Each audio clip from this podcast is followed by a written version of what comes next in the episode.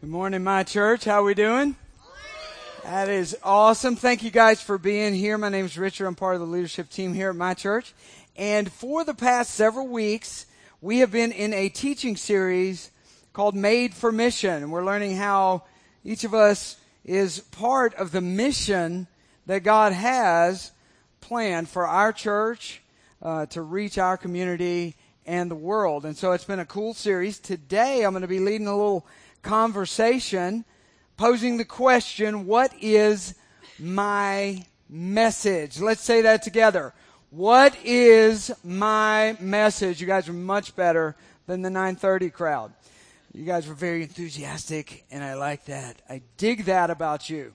So, uh, here we are talking about posing the question, what is my message? And some of you might say, time out there, Ricardo.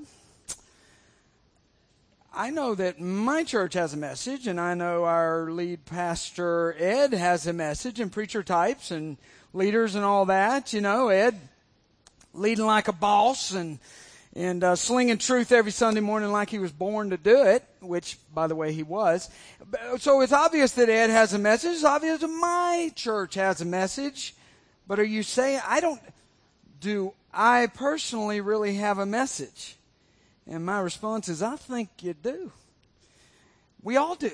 We have, there's a message through our lives that God wants to put out there to the world. He wants to reach people in our world with the message through our lives. And uh, some of us might go, well, now I'm not sure about that. I'm not sure about the whole talking and telling the message. And there are parts of my life and my, you know, my history that are a little bit embarrassing. And I, I don't know if I can do that. And, and, by, and by the way, if, if I do have a message and if I were ever to tell it, would anybody understand it? Would anybody uh, listen? Would anybody care?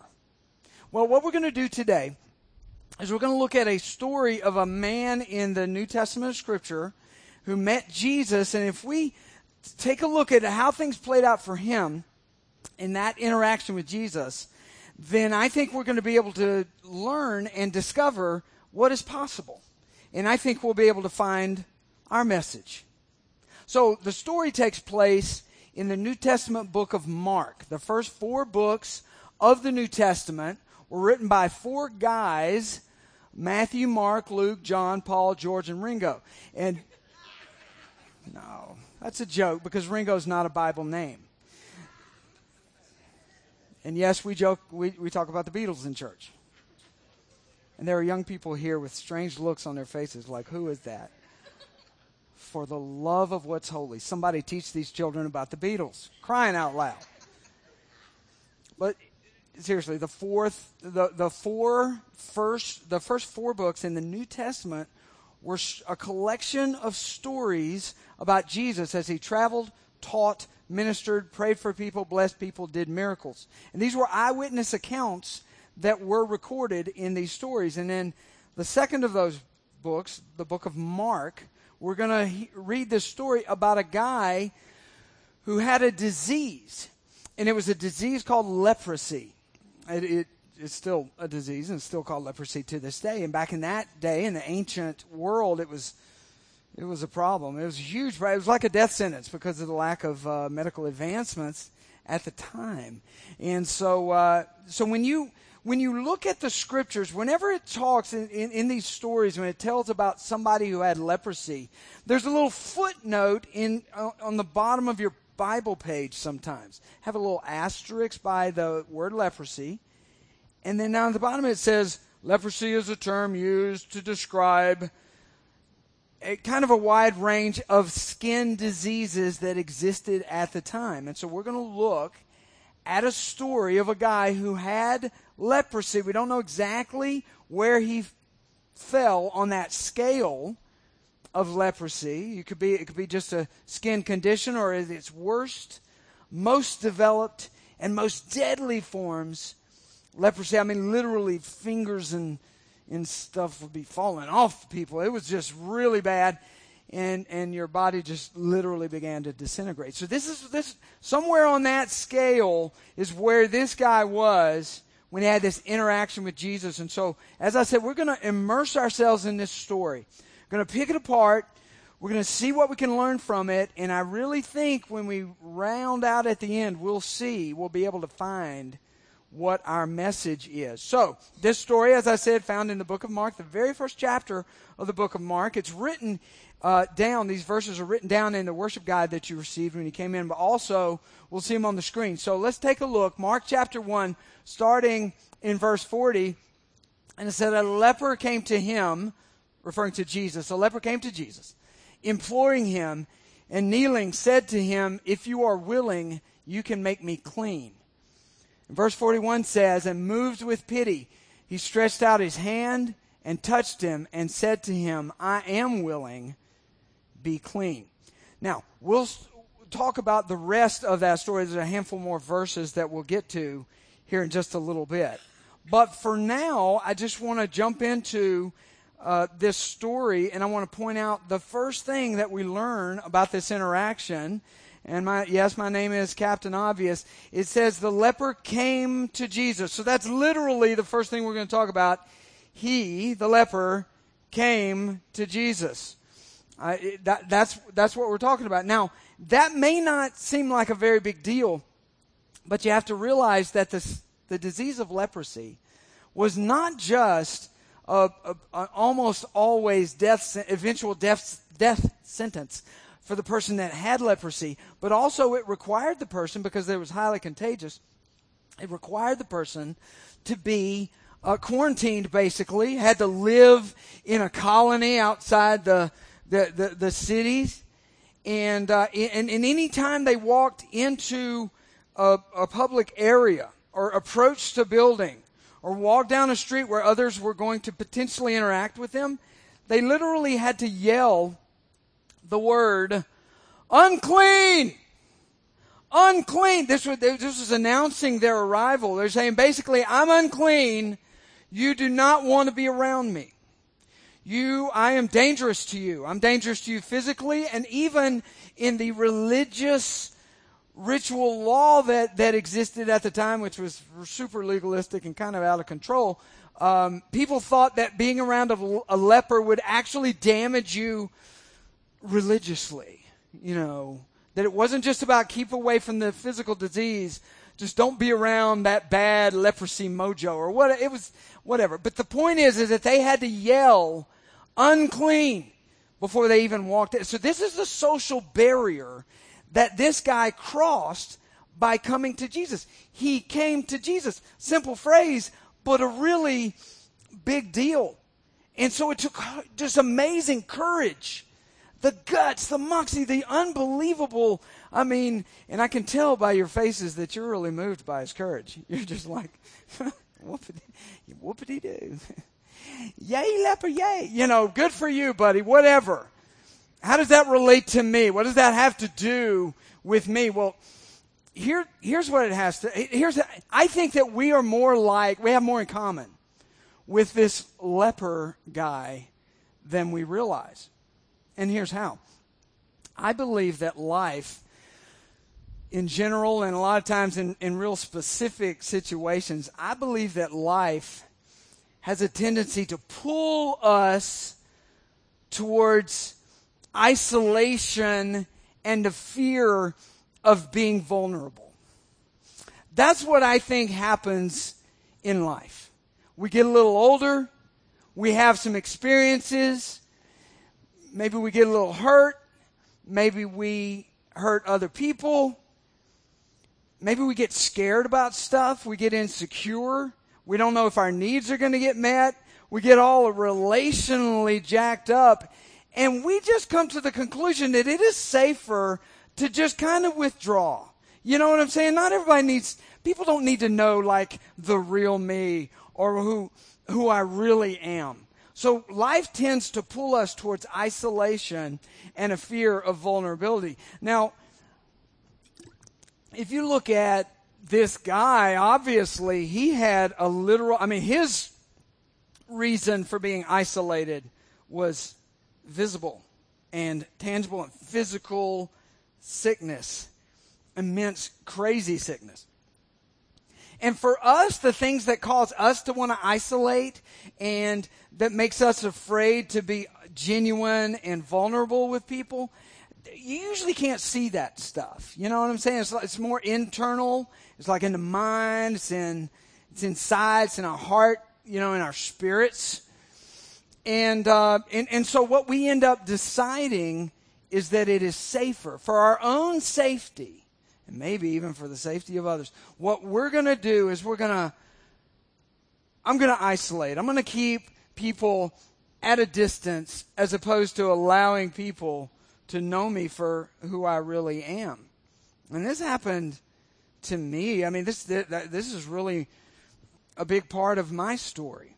I don't know if you can relate to this, but over the years, I became a, I became really good at wearing masks. All right, kind of hiding what I was really going through, or what uh, my my real true self was, hiding behind a mask that I thought might be a little more palatable and a little more relatable to the people around me. Thought it might protect me from anybody that might want to hurt me.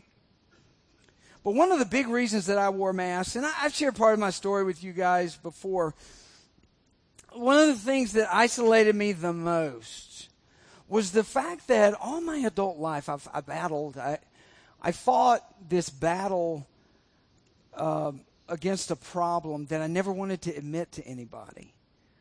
And I never wanted to admit it. And, you know, even when sometimes today when I say it the people, I go, hear it go, well, that's what, that's just a, that's just a thing.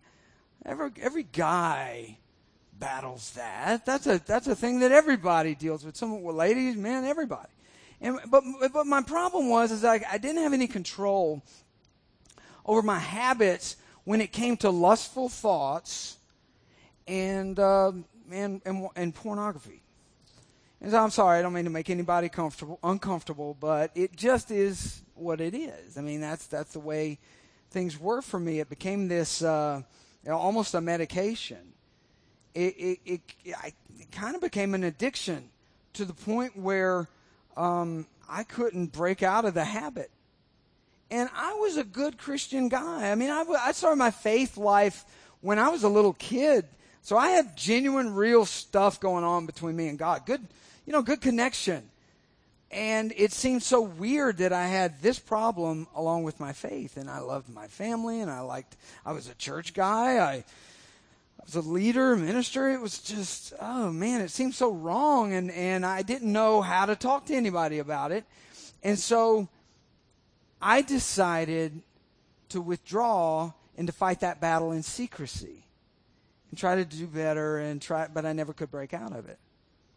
See, if you think about this fellow that we're looking at the story of, this, this sickness that he had that was super obvious, that caused him to have to be isolated and withdrawn from society.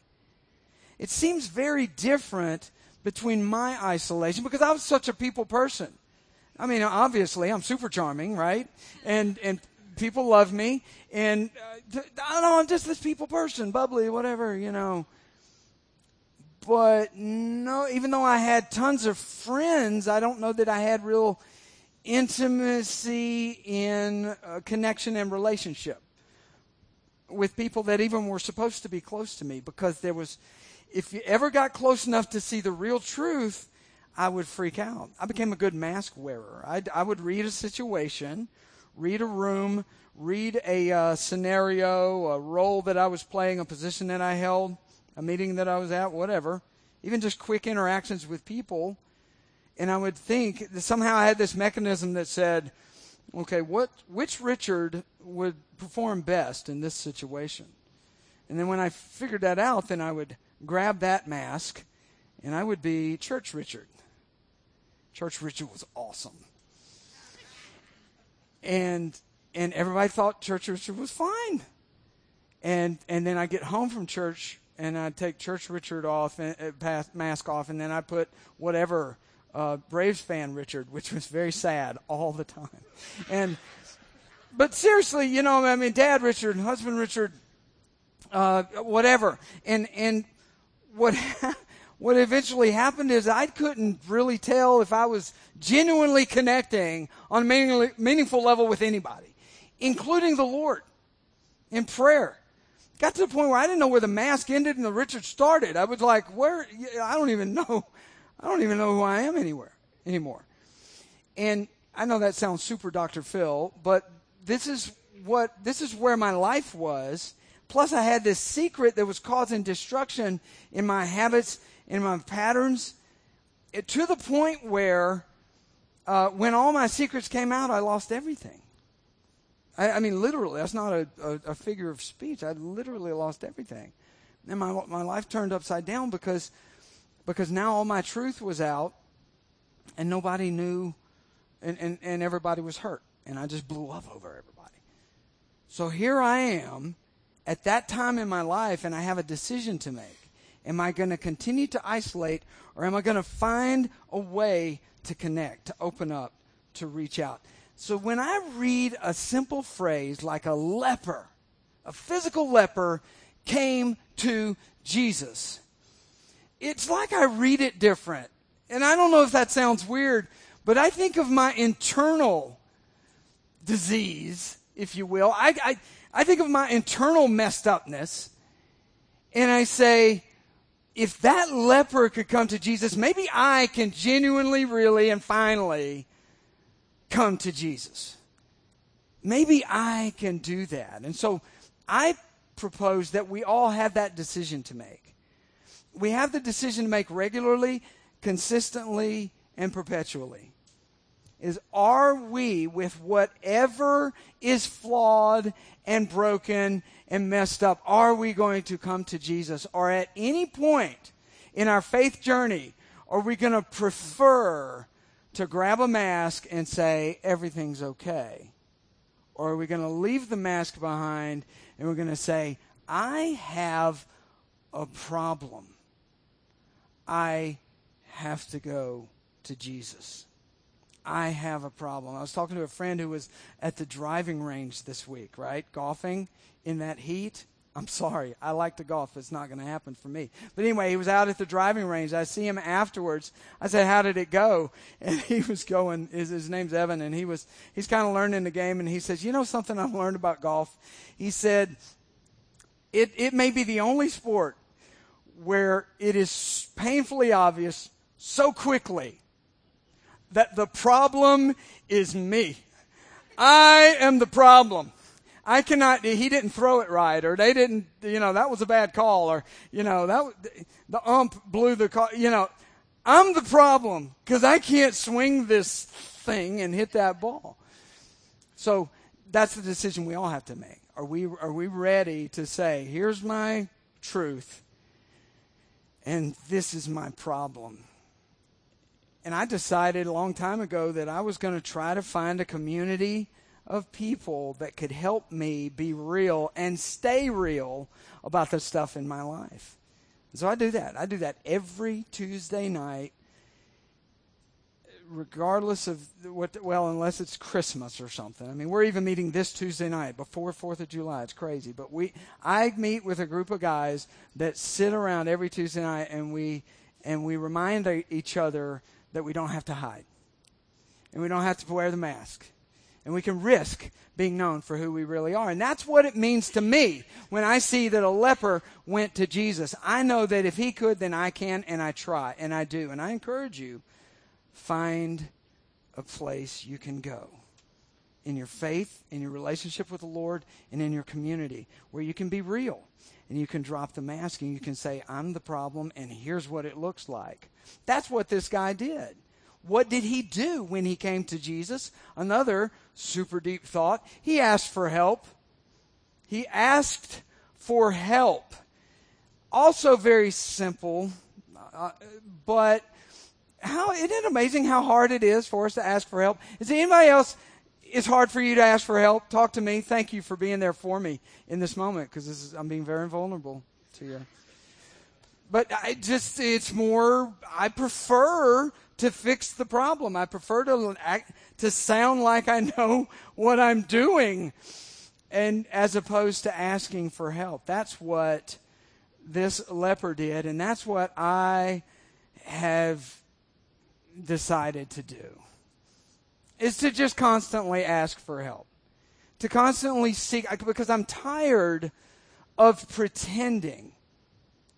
You know what the leper didn't do? You remember, remember at the beginning we talked about leprosy, and it could be, according to this actual definition with the words we're reading in the sacred text, it could have been referring to any uh, level on the scale of leprosy. It could be early on, could be later on.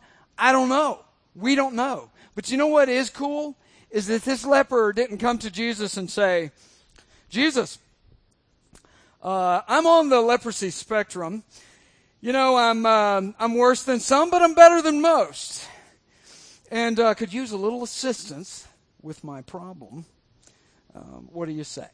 No, he didn't. He didn't come. He didn't try to. He didn't try to justify anything. He didn't try to defend or protect himself. He just said, "I have a problem and I need help." And I just got in my life. I got so tired of trying to scale myself or or or grade myself on the curve of of where. Look, addiction is about managing pain.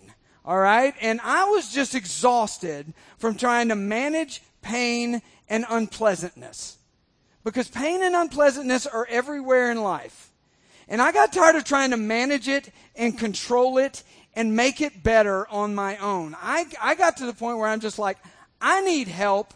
The problem is me, and there are things in my story that I can't change. So I need help and I'm not going to talk. I don't care where I fall on the spectrum. All I know is that I need saving. And so that's what this guy shows us is that he needed saving. And that's all he asked for. That's what he asked for. And I love Jesus' response. In fact, let's, uh, let's read the scripture again about how Jesus responded to him in verse 41, it says Jesus was moved with pity or compassion. And he stretched out his hand and touched him, which, by the way, was a no no. Because you wouldn't touch a leprous person for fear of getting the disease. So Jesus reached out and touched him and said, I am willing, be clean. You'll remember that was the statement that the, uh, that the leper said. Are you, if you're willing, you could make me clean. And Jesus said, I am willing, be clean. And immediately, the, immediately the leprosy left him and he was made clean. Jesus, obviously, Jesus made him clean. That's what happened. Jesus made him clean. And I love that Jesus jumped right in super fast and said, um, and said, I want to clear something up for you, young man. I am willing. Because the dude had a question. He wasn't sure. He kind of knew from the stories he had heard about this traveling prophet that he probably had the ability to bring, you know, to do some healing or do a miracle. But it sounds like that the leper's biggest concern was would he be willing to do that for me? And I don't know why, specifically, the leper might have wondered that. Probably, is he going to be willing to even stand next to me? Would he touch me? You know, all of that. But, um, like for me, when I come to God or a friend for help, I often expect like anger or disappointment or coldness. And, and, and when I when I realize that, I go, dude, I believe that God is just mad at me. I love that Jesus didn't say to the leper who came to, to get help, Jesus didn't say, well, it's about dadgum time, you leper. I'm not sure Jesus would say dadgum. What do we think, Paul? If he was a southern Jewish person. Yeah, so Jesus didn't Jesus didn't react coldly. God is not unmoved by what we're going through. In fact, he's, he's probably the most moved by what we're dealing with. He had compassion on this guy. Jesus had compassion and pity, and he made it very clear to him, I am willing. And then, of course, we see the cool result, which was a, a straight up, shown off, praise Jesus miracle. But I love that he answered probably the more important eternal kind of question for this guy by saying, I am willing. I am willing. So I would like to say that I, I don't know what faith questions you might be wrestling with today. But I know in my mind that the cycle of faith questions sometimes takes me into some of my pain and some of my failures and some of my disappointments. And so I start projecting that on God, and I'm starting to think, is there hope for me?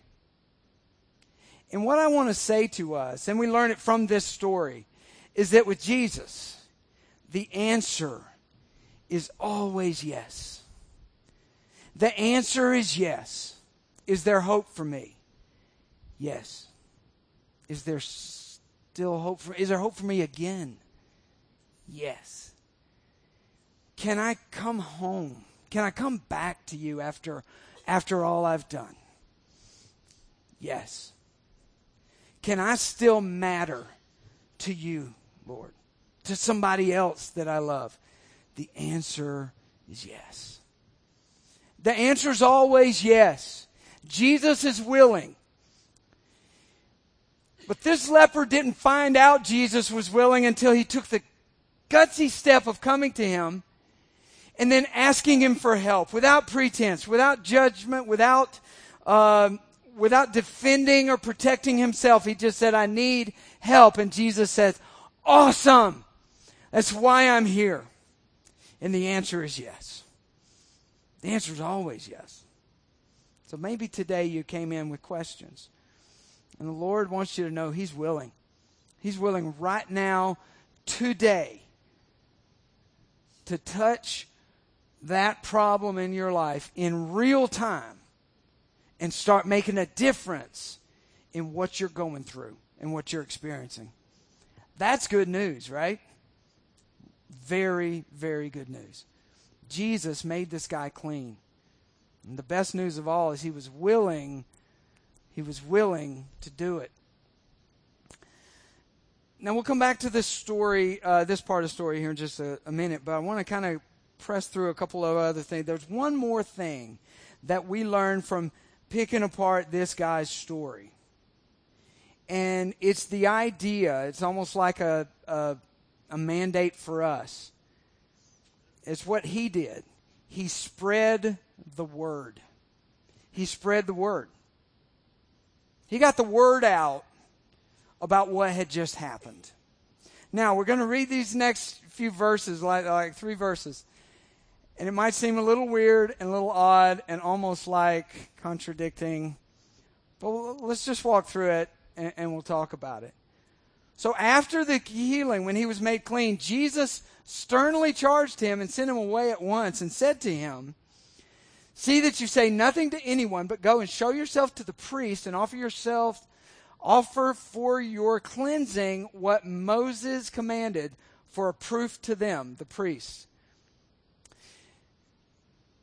But he went out and began to talk freely about it and to spread the news so that Jesus could no longer openly enter a town, but was out in desolate places. And people were coming to him from every quarter. This seems kind of odd, right? That Jesus would do this miracle, and then he would tell the guy, I don't want you to tell anybody. I mean, that sounds backwards to me. Don't freak. Don't panic. This is just a thing. I mean, uh, Jesus actually said this on a number of occasions to a couple of other people. He said it to other people that he healed. He's like, "Hey, don't spread. Keep this on the on the hush hush because it's not time for this word to spread like wildfire just yet." Um, and, and again, it sounds odd to say, but you'll find that in the, in the stories as you read through the, the New Testament. In fact, and this will really freak you out, Jesus did this to his mom once. Straight up. Straight up. He and his mo- mother Mary are at a, a, wedding reception, and they run out of wine. So uh, Mary wants her son Jesus uh, to whip up a quick little miracle, you know, bail out the uh, the, the family and, and keep the party going. And she says, "Can you can you do something about this wine situation? Can you like?" she's like, "Can you whip some up for us real quick?" And Jesus goes, "Mother, it's not my time yet." Because he had a, a timetable in his mind of how it was going to go. And he knew as soon as word started spreading about the miracles that folks, you know, who's going to get this huge following and everything. And so he's having this awkward moment with his mom, you know. They're trying to, you know, they're trying to stand there and talk about it and wave at people. Congratulations. Can we talk about this in the cart? Um, so I, I, the thing is, is that she eventually put him in a position where he had to do the miracle and it worked out. It was fine. And this worked out. And it was fine. It basically, when this, this leper left and, and started spreading the word, people were blown away by it. And they're like, oh, this is awesome. And crowds were gathering like crazy. And Jesus had to change venues in that area of the several villages that he was traveling through ministering. And if he wanted to teach and pray and, and heal and do miracles, he basically had to go kind of outside the town because there weren't any houses or buildings big enough for the crowds that were gathering. Jesus knew this. He had wanted to avoid that if possible. Didn't work out. No big deal. But one of the things is about that that is important to note is that Jesus was never all about big building this huge crowd. Now crowds obviously showed up like they did in this story and a number of other times as Jesus traveled and ministered. But Jesus was not about the big crowds. And Ed was telling us last week in teaching that Jesus wasn't looking to create this huge crowd of fans. He wanted devoted followers, and he still does. Still wants us to be devoted followers. So, really, the question becomes are we, when we think about this thing where Jesus no, don't talk about it, the, the point is, are we looking for Jesus to put on a show? in our life, or we want, hey, Jesus, heal me up, you know, so I can get my life back, and so I can get all, you know, so I can be a superstar with an amazing story, or are we? Do we just want Jesus to make us, to change us, to make us a different person? Do we want Jesus to make a difference in who we are as people? Or do we just want to be part of the show? And I think that's what we learned there. Now, this guy, I think he had a good heart, and he probably went and did the religious thing, showing himself to the priest, and, and that was also evidence that Jesus had done this miracle. But the bottom line is he shared his story, he spread the word, and when he did that, people started coming to check out the Jesus thing. And we believe at my church that if we will tell our stories as imperfect and incomplete and in process that they might be, if we could tell our stories to the people in our lives, it will give them a more legitimate shot of coming towards, moving towards the Lord and checking out the claims of who Christ is and see if Christ might do something big in their life. So what, that's the point. That's why looking at this story will actually show us where to, how to find our message. Because I'm going to tell you what our message is. Are you ready? I mean, are you really ready to hear our message? Are you? Thank you. Thank you. Everybody else bailed on me there, but you were there for me. Thank you. Here's, here's your message. Here, I came to Christ. I asked for help. And Jesus is changing me. That's it. That's your story. And if we will be faithful, if we will tell that story, people will have a legitimate shot at checking out the claims of Christ. It could happen. It could happen in your family, it could happen with coworkers, teammates, classmates, friends, neighbors, family members. This this could be us. We could be like that guy, and they would come. It says says eventually people were coming to him, the old Bible phrase, from all quarters. I want people to be coming towards Christ, to be moving towards faith from all sectors of my life. That's what, that's my goal. And that's what I hope my story will do. I got a really cool verse I want to share with you before we kind of round the home stretch and, uh, and bring this, this thing in. It's found in the book of First Peter. Now I'm going to put the verse on the screen, and I just want to tell you a cool story because it says on the screen, it says, it says Second Peter. There's in the New Testament, there's First Peter and Second Peter. So I, I made a, a typo, and I put Second Peter two ten. It's actually First Peter two ten.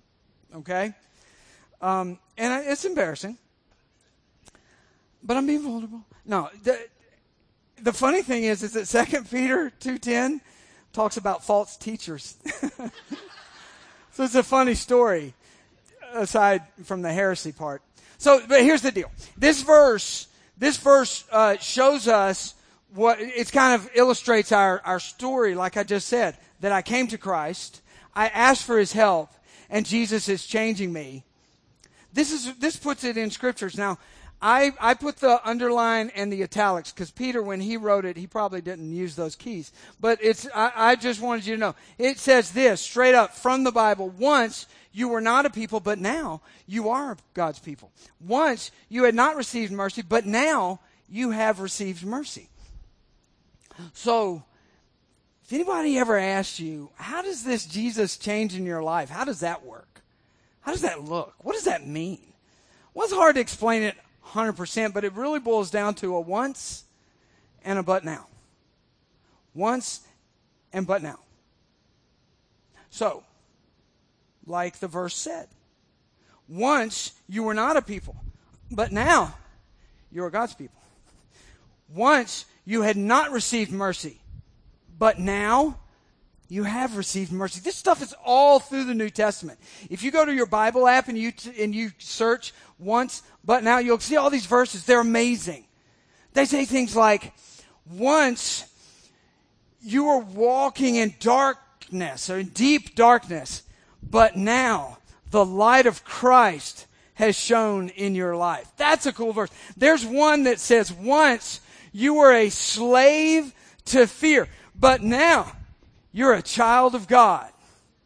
There's one, my, my absolute favorite is where it says, once you were far away from God, but now, because of His mercy, He has drawn you near. That is the best news ever. Once, but now. So we tell our story. We tell it and we don't have to be perfect. And our story doesn't even have to have the, uh, the absolute happy ending yet. We don't even have to know all the answers. My story, still tons of question marks.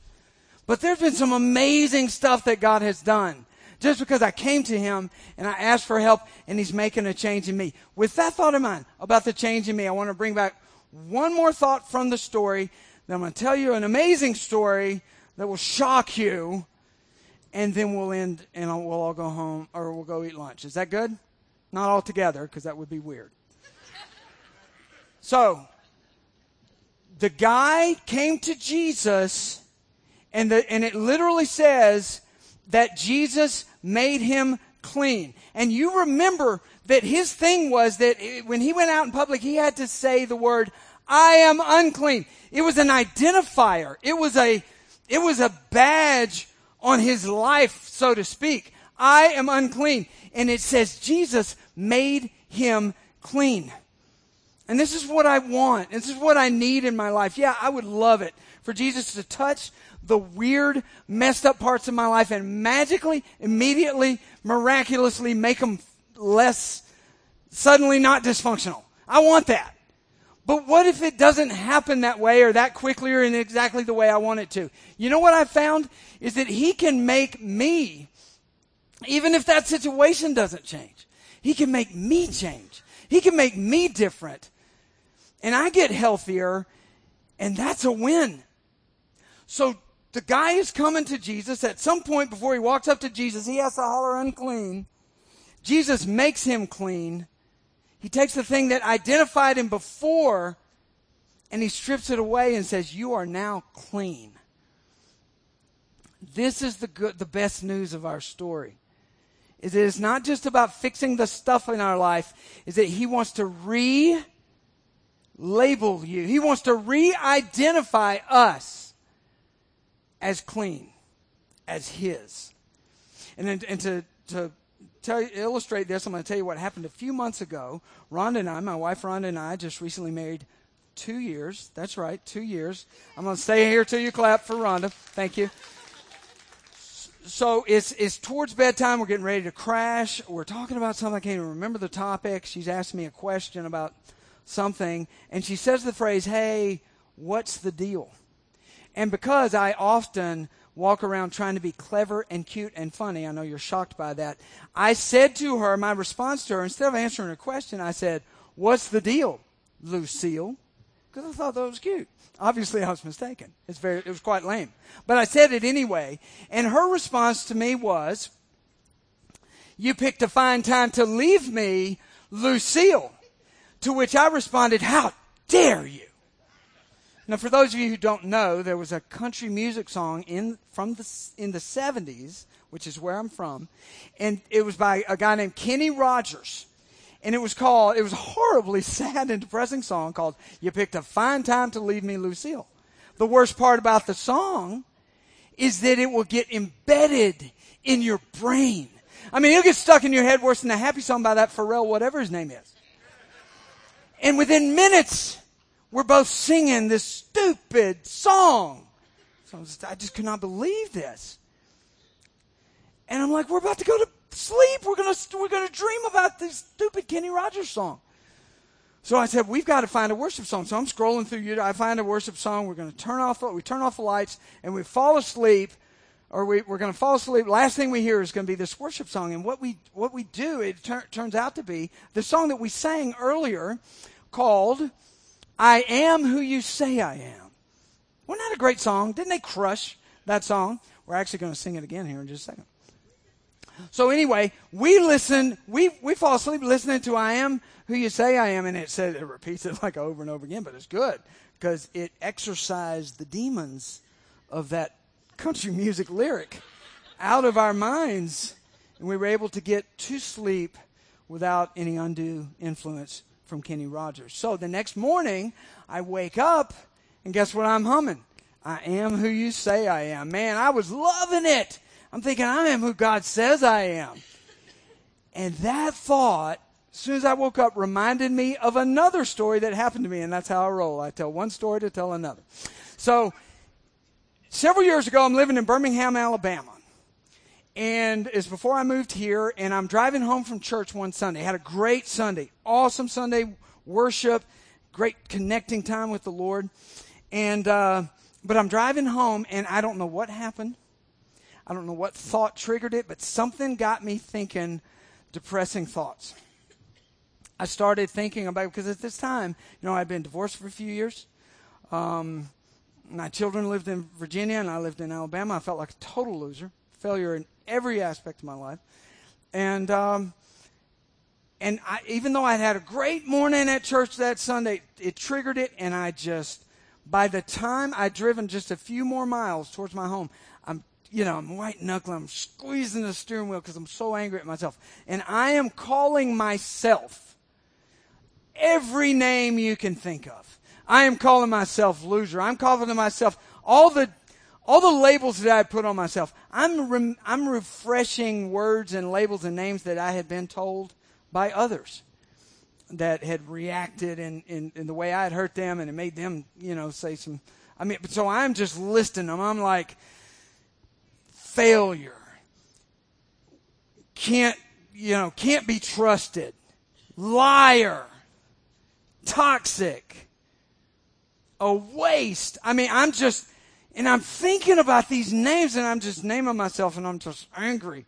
And as I'm driving on the interstate in Birmingham, I get a text. Minutes later, I'm pumping gas before I get home and I read the text. It is a text that comes to me from a family friend who is now living in Colorado Springs, Colorado. Now they're several hours, or a couple hours behind us. So she was actually sitting in church at the moment that she texted me.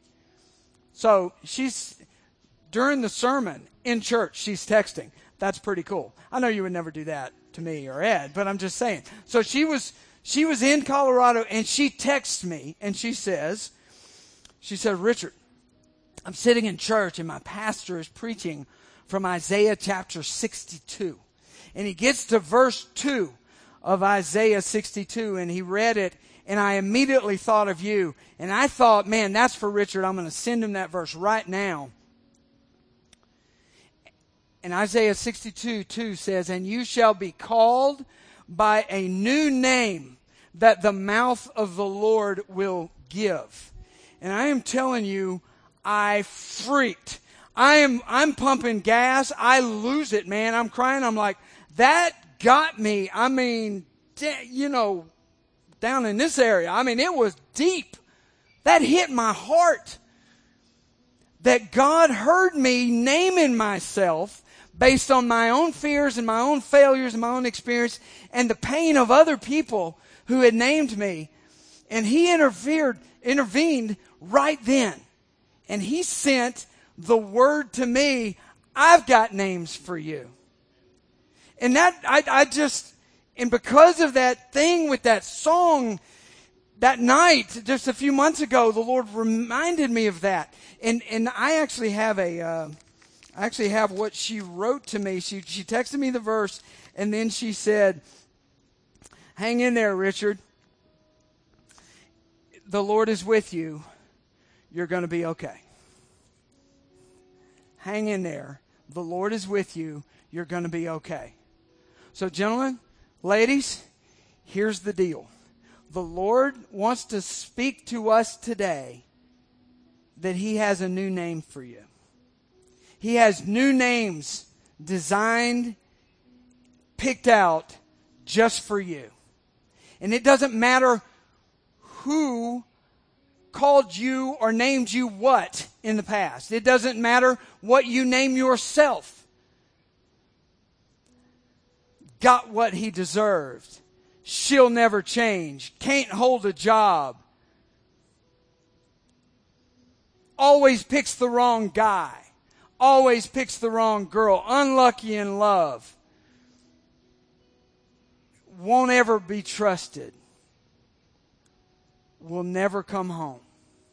Whatever the name is, whatever you're hearing in your mind and your heart right now of the things that you've been labeled and tagged with over your life, God is, God is saying this morning, today, I have a new name for you.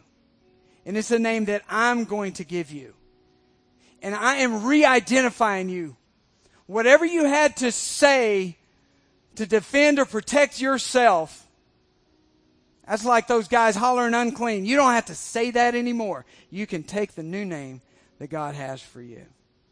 That's good news.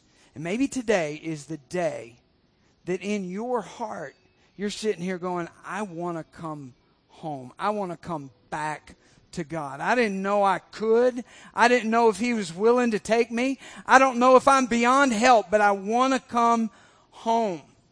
I want to come back, and maybe that's you in your heart. We're going to pray in just a minute, and we're going to have a moment of worship with God where you can embrace what He wants to do and then receive the new name He has for you. Maybe today is your day to say, I've never had a relationship with God. I want to kickstart my faith journey. I need forgiveness. I've never had the name forgiven. I've always been separated from God, far away from God. He wants to bring you back. He wants to bring you home. He wants to be, Jesus wants to be your leader and your forgiver. Please bow your heads with me as we pray. Father, we come to you today and we ask you, draw us into you. Draw us into you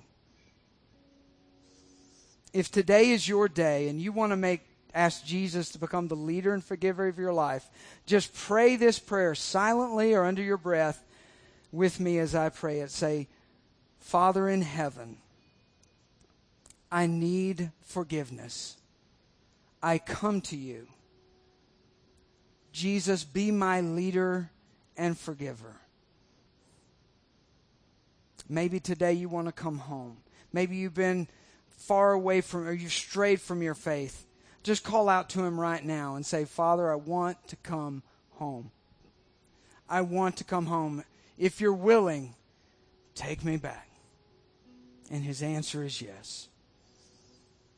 In Jesus' name, amen. Please stand with me. I'm going to invite our host teams to come down front. We're going to close by receiving an offering. If you're a guest here today, don't let this feel weird or awkward.